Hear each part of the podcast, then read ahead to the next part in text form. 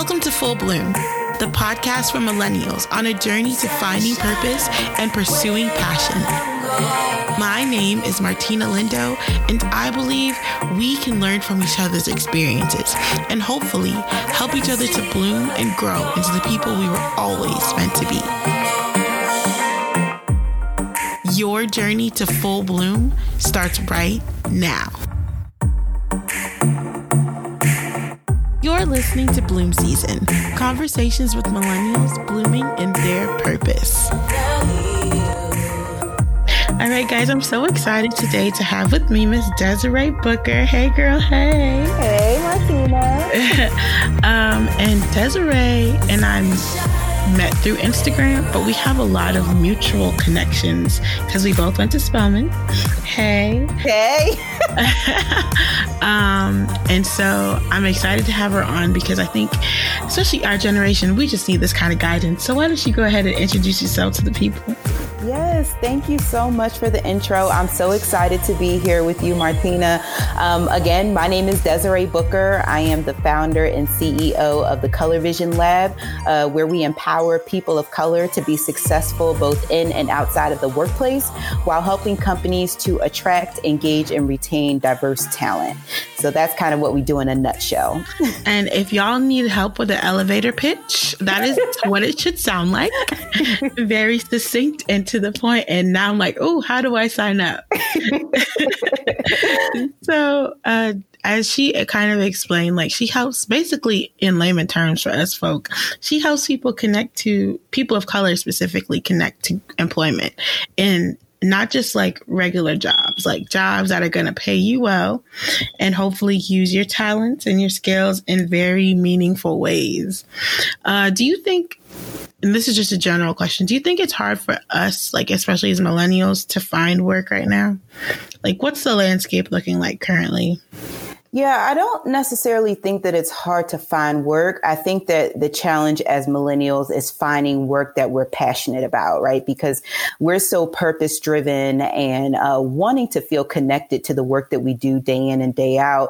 Um, on a deeper level, it's not just about, you know, getting paid a lot of money. It's mm-hmm. not that, you know, it, we want to be integrated into culture. We want to feel like we belong and, and like we're moving the needle. So when it comes to having those impact driven roles, I I think that they they are out there, but sometimes we just don't have the tools and, and know-how to really identify them and, and recognize them when we have those opportunities in front of us. Yeah. And so in terms of you first getting into the space, because you're you're not even twenty, twenty-five yet, right? twenty Oh, I wish. I, I'm actually, I just turned twenty-seven. Oh, well, see, look at me. I'm just giving all kind of bad information. Okay. But either way, like before thirty, I think, and just looking at your resume and seeing the kind of work that you've done and the kind of people you've worked for, like what do you attribute your success in terms of your ability to put yourself at the table?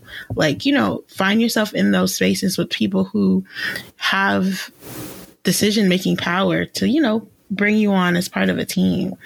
Yeah, that's that's actually a great question. And uh, it's a question that I actually, I ask myself at, at many points throughout my career. You know, every year it, it Every start of a new year to me just represents opportunity and growth. And um, it's a period of reflection for me. Um, and as I kind of think about just like the past five years that I've been working post-grad, I think that my passion has been a sole driver of my career.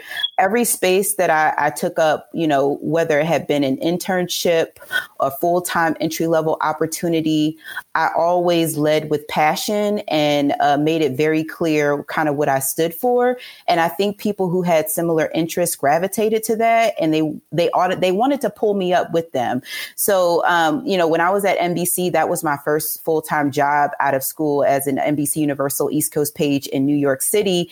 I was a rotational program, and my one of my rotations was in Campus to Career, which was literally my first exposure to human resources and recruiting. And in mm-hmm. hindsight, that was the the passion project that kind of helped me transition into my business now. Mm-hmm. But I got that opportunity because um, I was one of the only pages of color in the program at the time. And uh, the campus team was going back to, to the A U C to do some recruiting. And mm-hmm. I volunteered to come back and just help recruit more diverse pages because I was so passionate about it.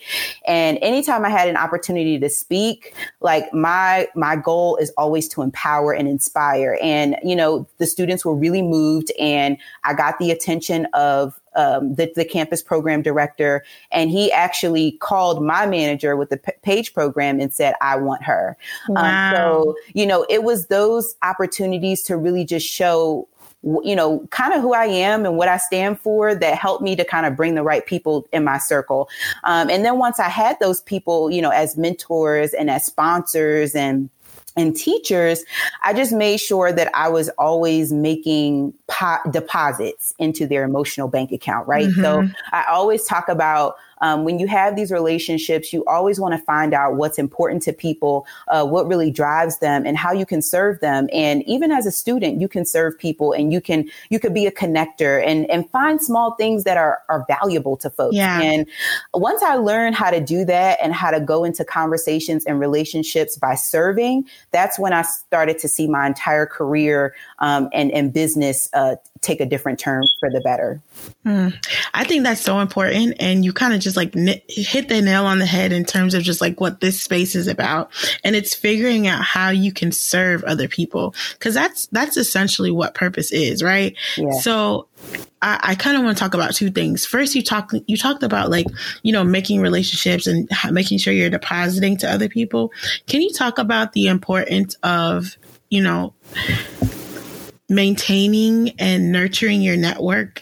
Like, you know, just once you make those connections and just being genuine in them. Because I know from my experience and like even being in corporate right now, I see a lot of people kind of like, you know, schmoozing up to people who have decision-making power.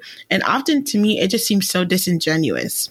Um, so can you just talk about like what advice do you have for people who, one, are trying to, you know, form a network that might not necessarily just be to get a job, but just to build a network in general, and two, how to maintain it in a way that can be mutually beneficial to both people. And you kind of touched on it a little already. Yeah, definitely. So, I, I mean, I think it, it really, um, you know, the, as the old saying goes, you need to really kind of water the well when you don't need anything. So like, you know, forming those relationships when you aren't uh, aggressively job searching or looking to get promoted, or you need something from somebody. I think having that natural curiosity uh, will help to drive it, because I was genuinely curious about learning uh, about diversity, equity, and inclusion. I had transitioned into a full-time recruiting role with no prior recruiting experience. So mm-hmm. going into that space, my, my M O was, how do I learn how to be good at my job? And once I learned th- the tactical pieces of recruiting, then that's when I was like, all right, well, how can I make this role my own? And that's when diversity and inclusion started to step into play. And I naturally started to connect with people um, within my own organization when I was at Turner, who, mm-hmm. who again had similar interests. And as I'll talk to people, uh, you'll find that there are a lot of folks in corporate America that have uh, passions that, you know, they're pursuing outside of the workplace. Mm-hmm. And, you know, whether or not you can be of service, you know, inside of corporate or outside, I just always, um, you know, show show gratitude is is huge. You know, thank yeah. people for their time and and and really, you know, It's, I don't want to say stroke people's ego, because that sounds bad, but yeah. people love to just talk about themselves, mm-hmm. and people love to share their story. And if it's somebody you're just genuinely interested in learning from, I think that, you know, just, just having those transparent conversations go a long way. Um, and in terms of nurturing them, um, I have uh, just kind of a list of just a, like a top ten, you know, mm-hmm. people, people who I, I, I check in with regularly every couple of months. I let them know if I got a new job, or if I move into a new city, or if, if a, if an opportunity comes across my desk and I know, hey, this person likes to uh, facilitate or do public speaking outside the workplace, maybe I can refer you for that. Um, just recently, I had uh, a few months ago, I got connected with a company called Autodesk by way of just being involved in a Facebook group. And, mm-hmm. you know, they were trying to promote a trip that they had to the A U C, and um, they wanted to connect with people in the area. And I said, hey, like, I went to the A U C, I'm in D and I, I would love to meet up. And I literally just met up with them on a whim when they came. The team came over from San yeah. Francisco. I met up with them for drinks, and I helped them out just because I wanted to be in the A U C. I helped out with their event.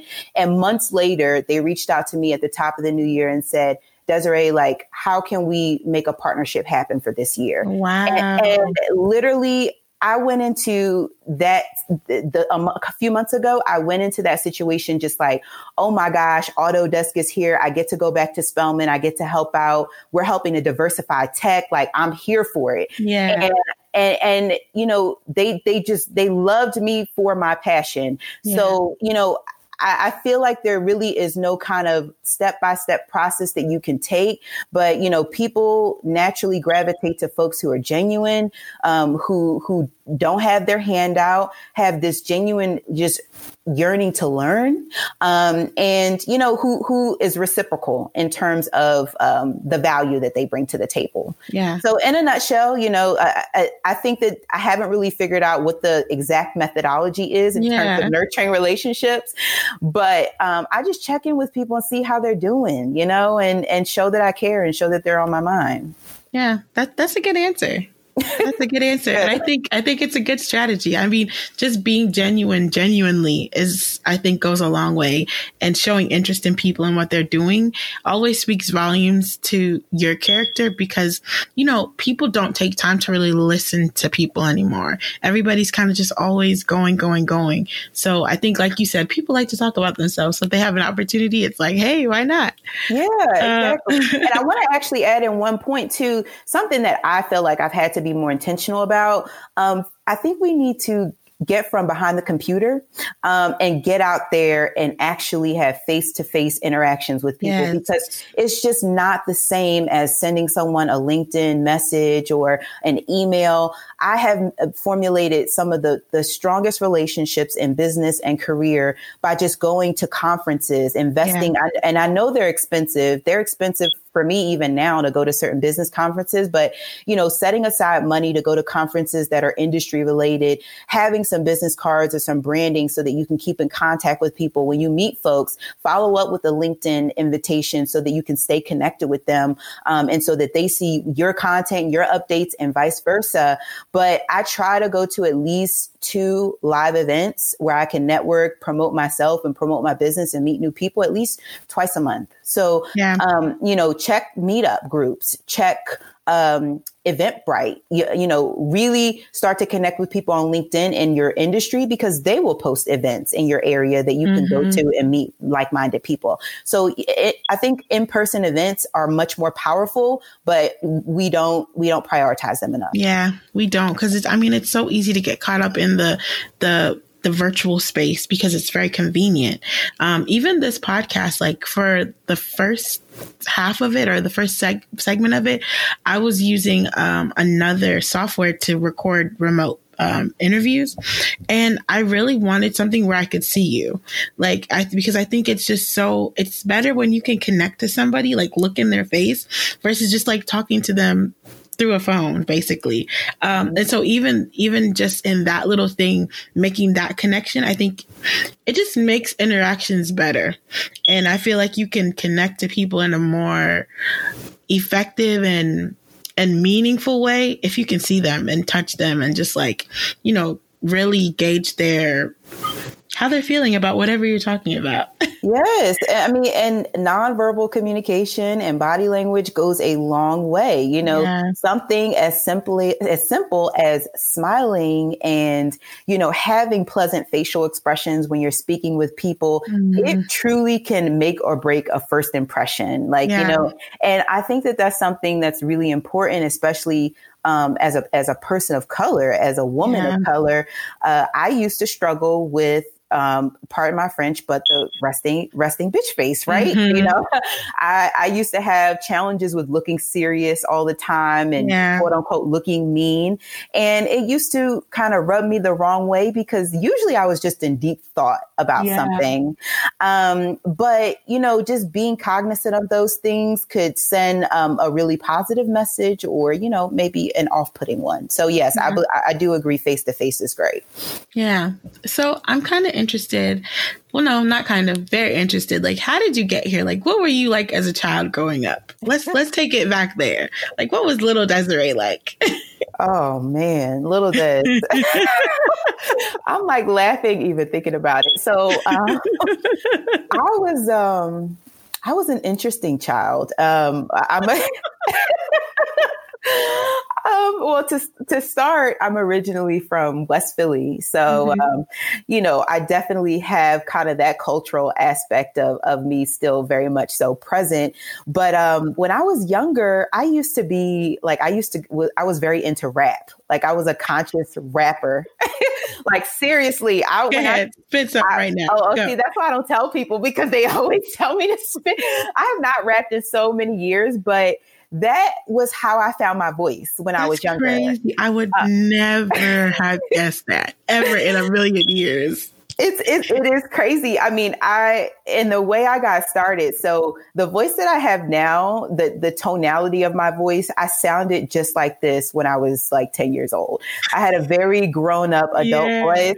And one of my mom's friends, um, uh, I called him, my mom told me to call him about something. And I left a voicemail on his answering machine and he listened to my voice and he was like, does your daughter have an interest in learning how to rap? Like it was just the ran- most random so thing. So random. And he was, and he was in, he was into coaching like rappers, like managing rappers in Philly. And I started working with him and it was kind of just this, this hobby to, you know, keep me occupied, keep me out of trouble. And, um, and it turned into like a form of creative expression. And at wow. the time, Uh, you know, Philly was just, I mean, it still is. There's a lot of violence and just um, a lot of negativity going on in the city. And I had a very hard time finding a community and finding a group of friends that um, that understood me and that uh, I felt like I fit in with. And um, mm-hmm. I just had a hard time, you know, in, in high school, finding a group of friends that I really felt like I meshed with. And it really wasn't until I went to Spelman that I felt like I found my community and my tribe where I wow. could be myself and, and, and didn't be, you know, didn't have this fear of being judged or, you know, just being misunderstood. Yeah. So I think that the music, I actually did that. And I, I performed at a lot of different community events and had like little E Ps and stuff that I released. And I'm, I'm so dead. I'm just, I can't, I don't see it at all. Like not even a little bit. I did. It's crazy. I, I did it for such a long time. And honestly, the what really turned me off from just becoming a musician was that I do not like to be in the spotlight in that yeah. way. And I also had my mom as a manager and she was, she was a lot. high key crazy a lot of times. So it was not working out for me. But um, I was always just very outspoken. I was very much so a perceptive person. Person, a deep thinker, and always just very far beyond my years with regard to um, thinking about my future and, and what yeah. I could do in the moment to make certain things a possibility for me. And and in this moment in my career, I'm very big on manifesting and mm-hmm. and and channeling my energy to make sure that I'm in alignment with everything that the universe has coming my way. And I work on my mindset daily. And it wasn't until this year that I realized that I needed to be conscious about it. But in hindsight, I had been manifesting certain things in my life since childhood, you know? So, um, you know, it, it didn't really hit my stride until college, but, you know, I, I'm definitely appreciate appreciative, um, you know, of my humble upbringings in Philly. so, so you ain't going to give us no in West Philadelphia, Lord, none of that. Uh, no, I, I, I can't do it because I'm going to embarrass myself. But oh my God, did you write too? I wrote, yes, I yes. wrote, um, I wrote poetry, I wrote raps, like, and what's crazy is I actually like was rapping when I was at Spelman. I released one of my mixtapes at Spelman on campus. I had an oh album release God. party. No, you did not. That's crazy.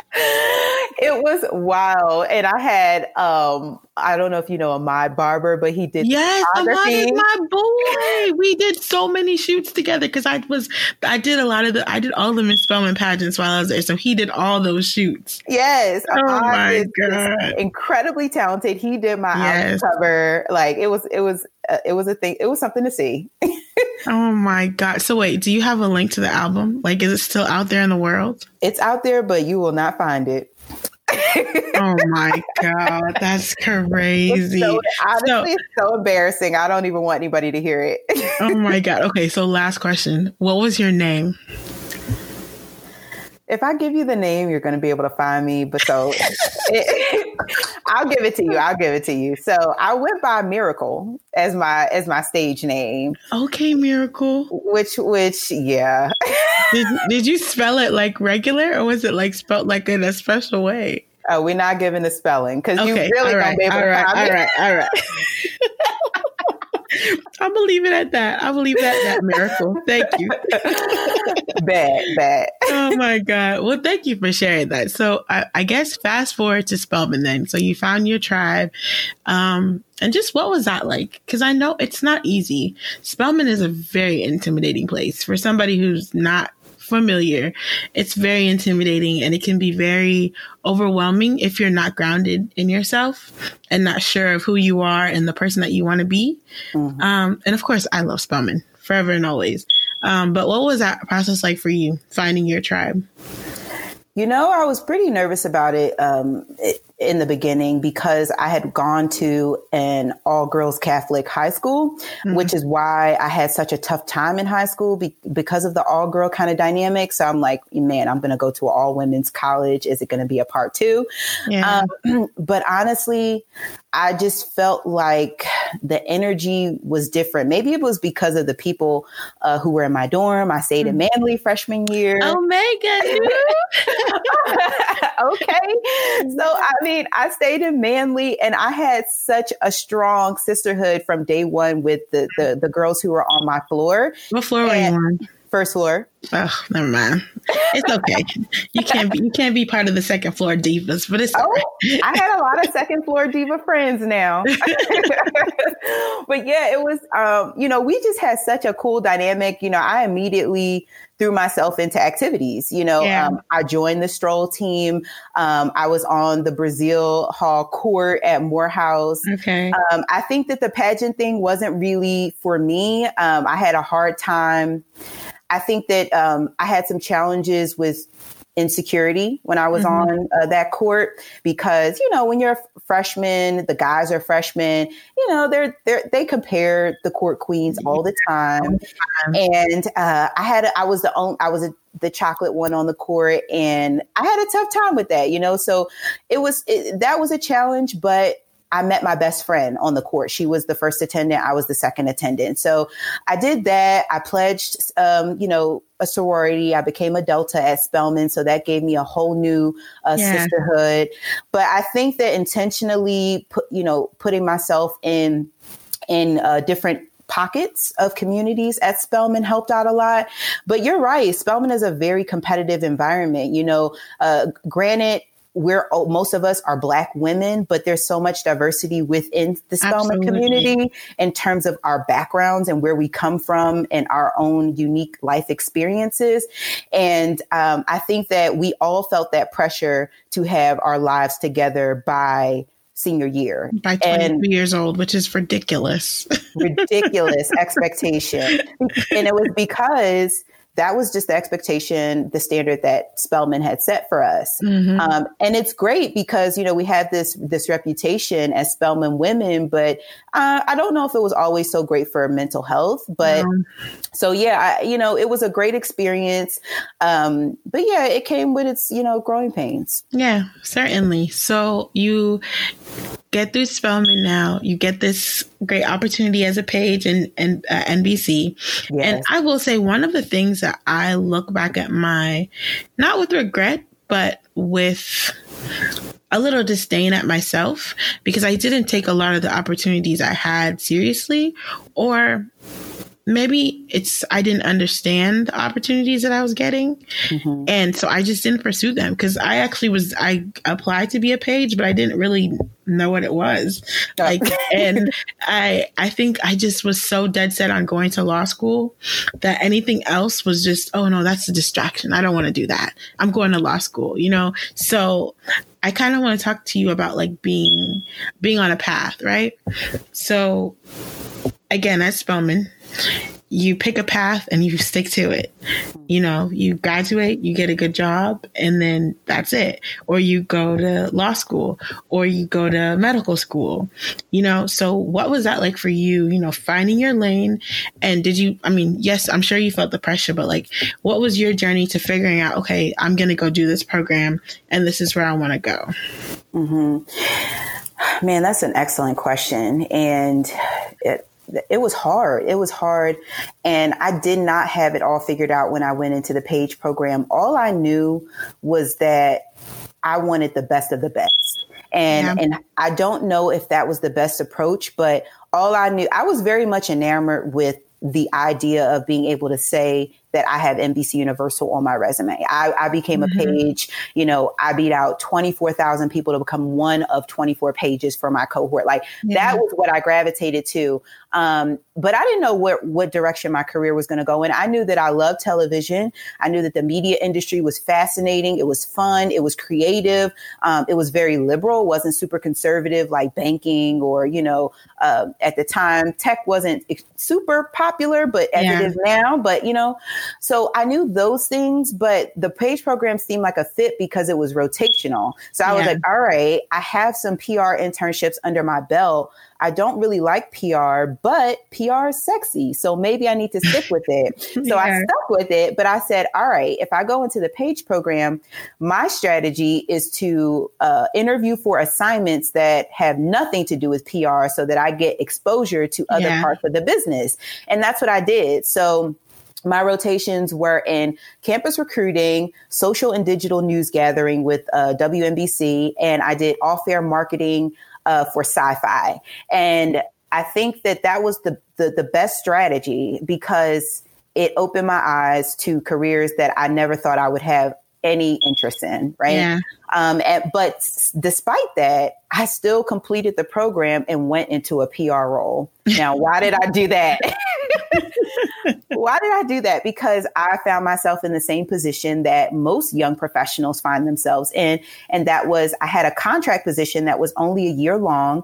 It had an expiration date on it. I came out of my program at the end of the summer when people weren't really hiring. There weren't a lot of opportunities. And that opportunity came up. It was at M S N B C in corporate communications in two thousand sixteen, which was the height of the presidential election, mm-hmm. which was a very pivotal, scary time to work in news P R. Yeah. And I had everything in my gut told me not to take that job. But I also was felt at the time I was up for a challenge. So I took the job, and the only thing that came out of it that was great was my relationship that I developed with the senior vice president of that team, who is now like one of the most trusted mentors that I have in my life. Um, but it was the most stressful uh, job, scary job that I've ever had. So uh, before I kind of even go off on a tangent with that, I would say that, you know, taking that opportunity, because we don't always have the opportunity to try new things after we've already left college. Yeah. So um, even if that means just taking some volunteer opportunities outside of your nine to five, or maybe getting some stretch assignments in that role, the, the idea is to continue exposing yourself to new things because you don't know what you like until you've tried it, or what you don't like until you've tried it. So, so that was my, that was my strategy. Hmm. That's smart. Mm-hmm. And you and you think that in the long run, that's kind of what led you to diversity and inclusion? Yes, because my rotation as an uh, as a, the N B C campus recruiting page was very uh, much so involved with di- early career diversity recruiting. So I had several touch points with the A U C, you know, because I was an alum and because I was just so passionate about it. I learned about diversity partnerships while I was there. And naturally, I wanted to go into a role like that, but I didn't want to start out as like an H R assistant or yeah. like an H R. I didn't want to do that, you know, and I think that that presents a whole new element of career paths because, you know, it's sometimes when you start out in these entry level roles, if you're not with the right organization, you can get stuck there. Yeah. And, um, you know, you'll find yourself doing admin work, not really getting the exposure you need to advance. And you've wasted, you know, one, a year or two years and, mm-hmm. you know, you're back at square one. So I didn't want to do that. So I was like, you know, what this this P R job is going to give me clout. Let me do that and figure out what's next. Mm. That makes sense. I mean, sometimes it, it does pay to take what looks better to give you that, you know, like you said, the credibility to move on to the next thing. So how did you pivot now into the space of having your own business? Yes. So from the P R job at M S N B C, I was only there for eight months before I transitioned out. Just wasn't a fit for me. Um, and I thought that the solution would be to leave politics. So like the smart person that I am, I took another P R job at Nickelodeon, and I only lasted at that job for about three months. Oh, no. And I, yes. And I'm I'm very open about my my career path. Like everyone who knows me and follows my journey knows that I got fired. Like I have been fired in my career. Um, th- the firing from that particular job came about for a number of different reasons. One, I was just not a good fit for the role. Um, mm-hmm. The role was a, was more senior than the skills that I could bring to the table. Um, my writing skills, I, I write vi- in a very colloquial manner, and mm-hmm. uh, it was hard for me to switch up my writing style in the role. So that was a hindrance. But I also did not have the support that I needed in the first uh, couple of months in that role. I was very much so on my own in the role, and I didn't, it was sink or swim, and I sank. And, um, at the time when it happened, I was devastated because I was in New York City. It's a very expensive place to live. It's not like, you know, I had a whole lot of money saved up. Um, but now I realized that it was a blessing in disguise because the person that I worked under was uh, was pretty toxic and, and and pretty verbally and emotionally abusive, mm-hmm. and um, I was I was actually scared in that role. I just felt like th- my fear crippled me, and I don't think I would have had the courage to leave the job on my own had I not been pushed out. Yeah. And when I got pushed out, Um, I took time to do some internal work, and I thought long and hard about what I wanted. And I thought, you know, Desiree, do you want to keep going along this same path? Clearly, you're not passionate about communications.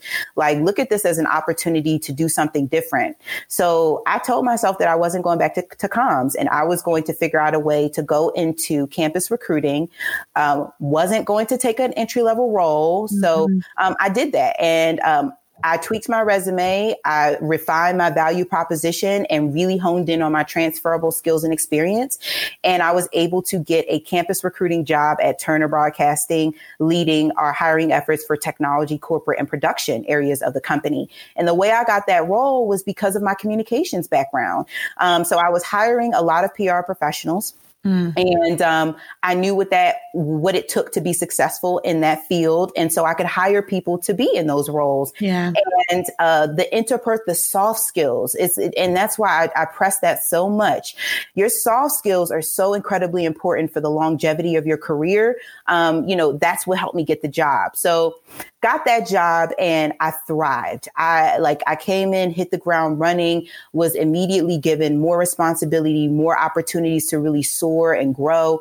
And that led to me um, spearheading my first um, kind of national diversity initiative called the Turner Real Talk, Real Talk series, which was really designed to increase the employability of diverse student groups and create a pipeline of diverse talent into Turner. I'm it was clapping largely- on the inside. Oh, I'm just like slow clapping, like. Thank you. Thank you. Um, so that was that was really like my white Bronco. So that That um, initiative helped to create other partnerships with like the Executive Leadership Council and H B C U in L A, and really put Turner on the map when it came to diversity recruiting in the H B C U space. So once I had success with that, I thought I was like, hmm, you know, maybe I can start, you know, a side hustle. You know, I'm I'm very passionate about coaching. People would always come to me for career advice.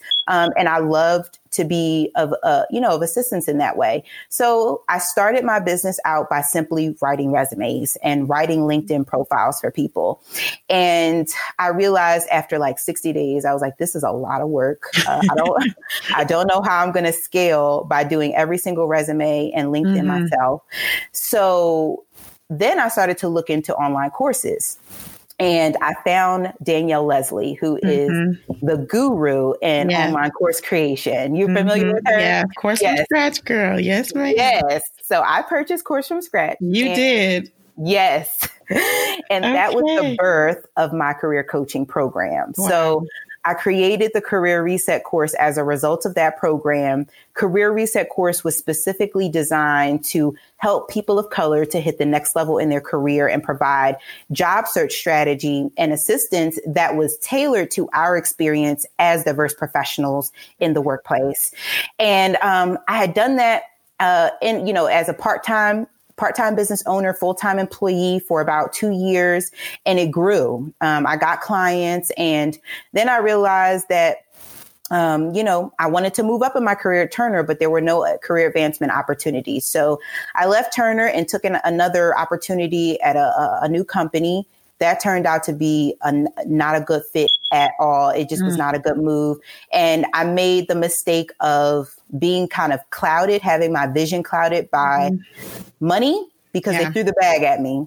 Yeah. Um, but it was, it was not, um, it was, it was really not a good fit. So I, I left that organization. And then that's when I decided to take the leap of faith and go in my business full time as of September of twenty nineteen. Wow. So, so that's the short, the short version of it. And honestly, I think that the, the, the key driver of the business has just been to create solutions for the problems that I see. So mm-hmm. if you want to create a side hustle or a business, recognize a problem and create a solution for it. And there's your business. Wow. That's, that's really inspirational. I was such a long story, but I'm yeah, so no, it's not long at all. I, I think that I do a lot of like millennial research because that's that's my target audience, right? And one of the things that keeps coming up is that as millennials, we don't have the luxury of just having a full-time job anymore.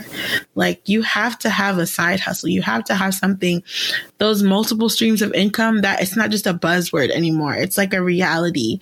Yeah. And so I think one of the things that um, people struggle with is taking those things that they're good at and turning it into something profitable. Like they don't realize that, you know, their passions and their interests can make them money. And so being able to coach people and, you know, show them, well, here's, if you have this skill set, this is what you can do. Mm-hmm. Um, so I think what you're doing is really, really, really impressive. Thank um, you. And we're going to have an offline conversation about Danielle Leslie's course because I'm, I want to, I want the tea.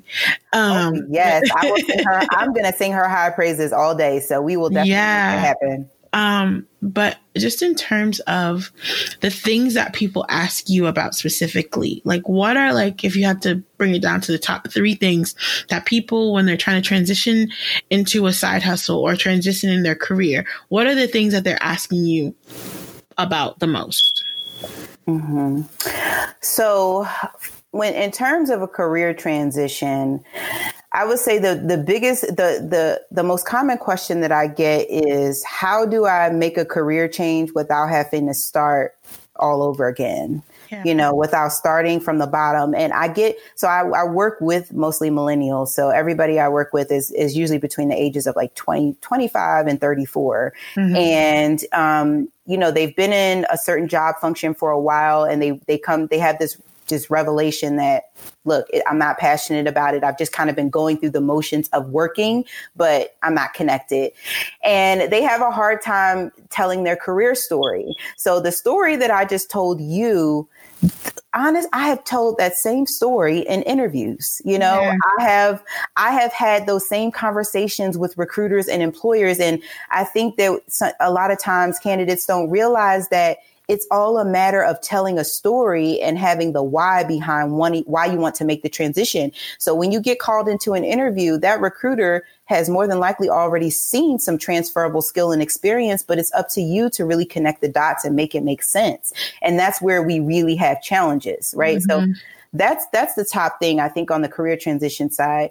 When it comes to um, a business, a lot of people want to start a business, but they just don't know where to start. You yeah. know, a lot of people want to start the business, but they want to wait for the perfect conditions to do it. And I always tell folks, the perfect will never come. Yeah, it like, doesn't you know, exist. It doesn't exist. When I first started taking clients, all I had was an acuity scheduling page that I had designed with a little bit of copy, mm-hmm. a picture, and that was it. I had no website. I had no landing pages or anything. And I grew as I could. You know, I would invest some of my salary into growing the business. And that that brings up another point. I think people have to be willing to invest in themselves. Yeah. You can't expect for someone to invest their time, money, and energy and resources into you if you have not already invested in yourself to some degree. Mm-hmm. And th- I've had challenges, you know, At, at points in my career with investing in the business so much because I thought that I would be a homeowner by now. You know, I mm-hmm. wanted to buy my first house by twenty-five, but that didn't happen because I invested so much money in my business. And I had to make sacrifices because I saw that the business was going to be a more long-term lucrative opportunity for me, and that if the business worked, the house would come, the, the, the financial freedom would come, the wealth would come. Um, and all those, that was the key. So I think that, you know, you have to really, you, you got to understand the level of sacrifice and commitment it will take. Um, and then be willing to put in the work and to invest in coaching and, and, and mentorship, because just trying to do it alone, you will lose money. You will lose your mind. You will just, you will get so frustrated. So um, I have spent I've I've spent so much money on marketing coaches, business coaches, yeah. all kinds of coaches, because they help me to get results faster. And mm-hmm. um, you have to understand that you're investing to get an R O I. So yeah. I think that that employee mindset has us always ha- being fearful of spending money, because we're like, oh my God, the money's leaving my account. Yeah. But you're, but business owners look at it as, all right, I spent eight thousand dollars for this marketing uh, program, but it's going to help me make uh, consistent uh, five-figure months. Yeah. So so it'll pay for itself in the first month. There you go. So um, I think that, you know, really getting crystal clear about what your offer is and who you're talking to. So once you figure that out, everything will come together. But most businesses really fail because they don't know who their targeted audience is, and they try to market to the masses. Exactly. And that's some, that's a conversation I have with my clients all the time, mm-hmm. is they just, they want to be for everybody. And I'm just like, you can't be for everybody, or you're not going to be for anybody at all. Right. Uh, so, and I think you hit the nail on the head when it comes to marketing, is that telling the right story to the right person at the right time, that's how you convert. So that's true. Um, I just, I think that those are really good things. I hope people are taking notes. Um, and I guess my last question for you is, in this time, I guess you said September? Yes. Um, what has been the most exciting thing about being a full-time entrepreneur, business owner, and what's been the most challenging thing? Well, honestly, the I think the most exciting thing is that there are endless possibilities now. You know, yeah. I think that removing myself from my full-time role and really having a clear mind to be able to solely get dedicate to the business has gotten my mind and my wheel spinning, and, um, in terms of so many different ways I can monetize the, this one set of skills that I have. Mm-hmm. Um, so before it was just coaching. Now I work with companies, and I'm exploring digital products and so many different ways to just monetize this one skill. So having clarity and, and knowing that no two days are the same, and I'm completely in control of my day to day, has been phenomenal. Um, challenge. I think the biggest challenge has a hundred percent been mindset. Um, and that's because when I first left my job, I, you know, you have this moment, immediate moment of empowerment and excitement and like, oh my gosh, I'm about to go be a full-time entrepreneur. But I would say in about forty-eight hours, reality sinks in and you're like, okay, so. So ain't no check coming. What, right. ain't, ain't, no, ain't no bonus at the end of the year. Ain't no check. Okay. So yes, I, I just got, you know, I had a whole lot of money saved up, but that's probably going to be gone in a few months. So, all right, let's figure it out. And um, th- I think that really studying manifestation and putting positive things in my mind and surrounding myself with positive people and folks who have been where I am and who are supporting me has been the driver. Like in the first two months, I was worried. I'm not going to lie. Like I woke up sometimes with like tightness in my chest because I'm like, oh my goodness, like my account, like my numbers are going down. I'm not bringing in consistent revenue. Like I don't know what's going to happen. And then, oh my gosh, Christmas time rolled around. Holiday season is so expensive. So I was stressed out. Yeah. But it just seemed like towards like mid to end December, something clicked and I just wasn't worried anymore. And when that worry left me, when I tell you the first week of twenty twenty, at least like six major opportunities dropped into my lap and came out of nowhere. Mm. I, I was like, like, wow, you know, talk about m- removing mental roadblocks and allowing the universe to just come in and do what it's going to do and allowing God to truly take the wheel. Yeah. So like everything that I have been doing leading up to twenty twenty, the start of the new year, strategizing, planning, like speaking engagements came to came into fruition. Like I got a lot of different partnerships, like dream partnerships with organizations I have been watching for years.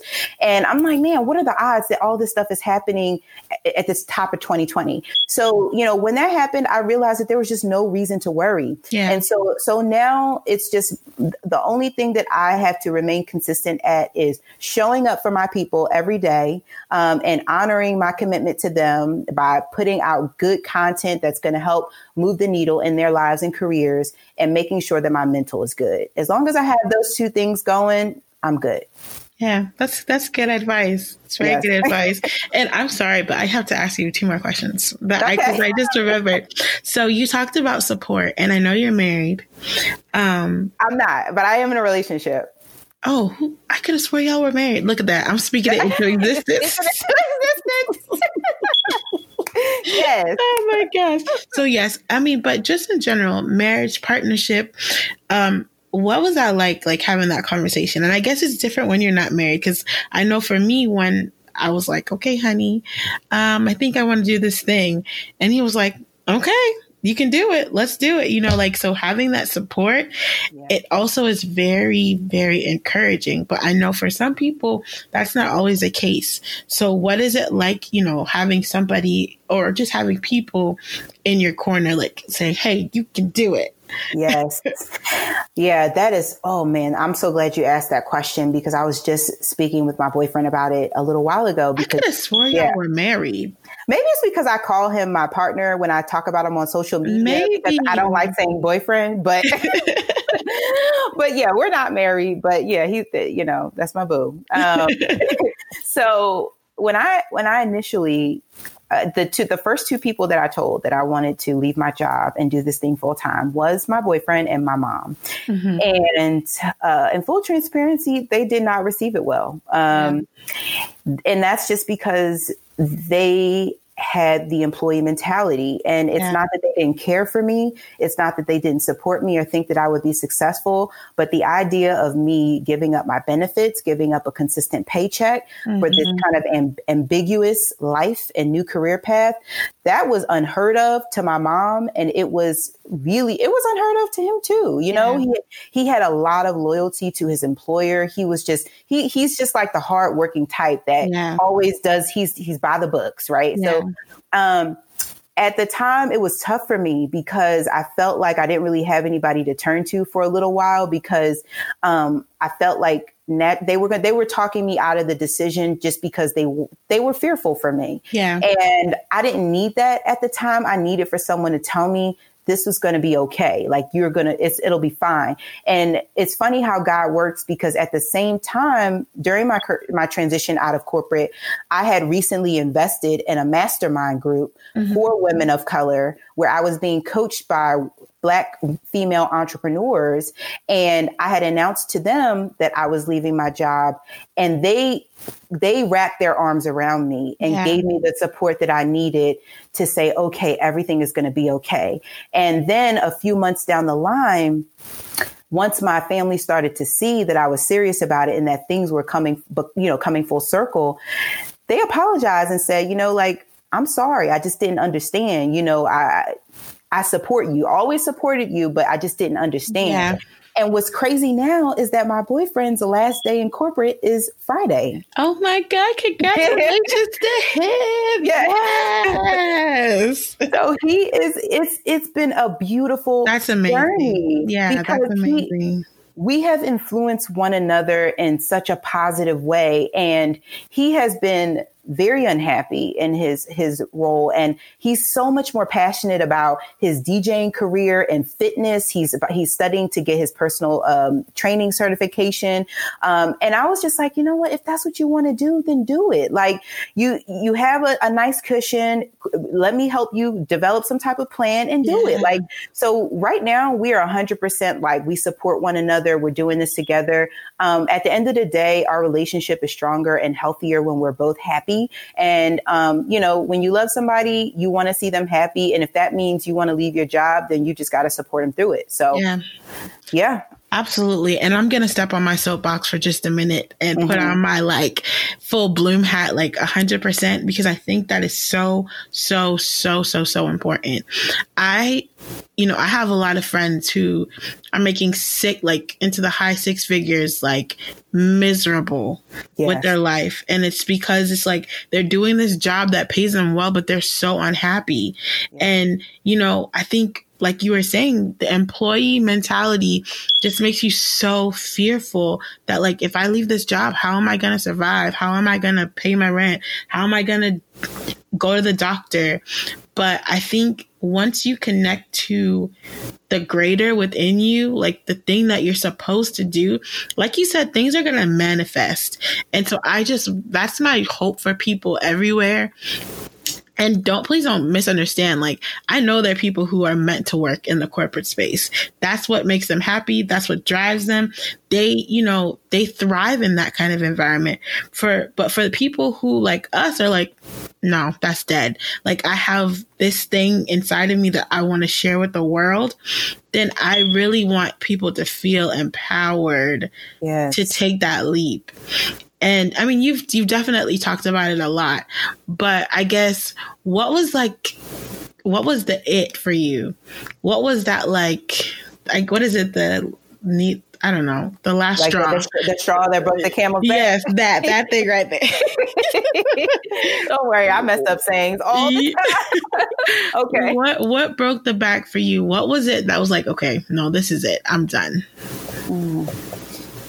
So without giving, you know, without yeah, really outing, don't dev- yeah, yeah, but um, yeah. So the, the when I say that the career move out of Turner was just not a good decision. It wasn't a good decision in any way, shape, or form. I had gone into an organization where I did not feel the support of my manager. Mm-hmm. Um, I felt I had gone back to a schedule where I had no work-life balance. So at Turner, I really owned my desk and owned my schedule. And there were busy periods, but for the most part, I had balance.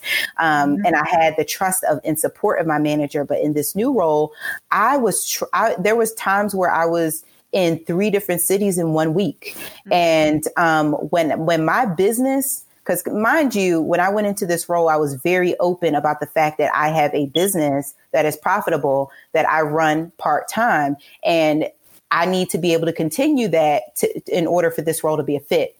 And um, it, it wasn't a fit because my business suffered. I, I had I was not giving the attention to my clients that I needed to give them.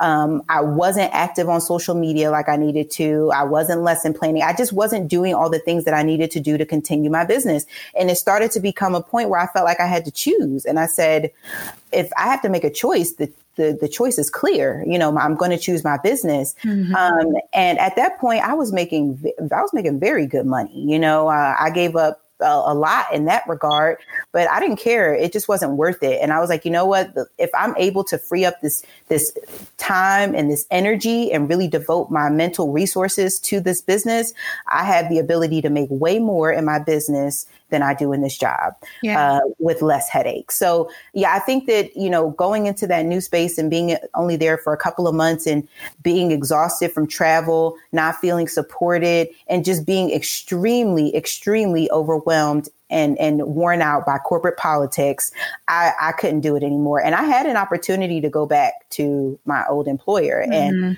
I was also being poached by other companies, but to, it's exhausting to interview and to get onboarded into a new role and learn yeah. new people and learn new culture. I was like, I can't do it. I just, I'm mentally drained. Yeah. And so that was, that was it for me. That was it. So, um, Um, and honestly, I, people ask me, my boyfriend actually just asked me and my mom asked me, you know, do you have any regrets? Do you wish that you didn't, you know, leave so abruptly, you yeah. know, without a solid plan? And have things been tough at, at points? Yes. I talk about that all the time. But do I wish I had, you know, stayed? Absolutely not. So there you have it. There you have it. Another one bites the dust. Yes. Another one bites. Yes. Quickly and swiftly. Yeah. yeah. That's good. I'm, I'm really happy for you. And I, and I truly wish you all the success in your business. Um, it's, yes, it's like so that. needed, um, in this world, um, in this space. And I think, um, one of the things that I try to encourage people to do is to st- to stop the self-doubt, because a lot of people feel like, you know, because they don't, you know, have the most prestigious education or, you know, the most fancy background, that they shouldn't pursue opportunities. And I'm just trying to help people dispel that. So yeah, I think absolutely. What you're doing is great.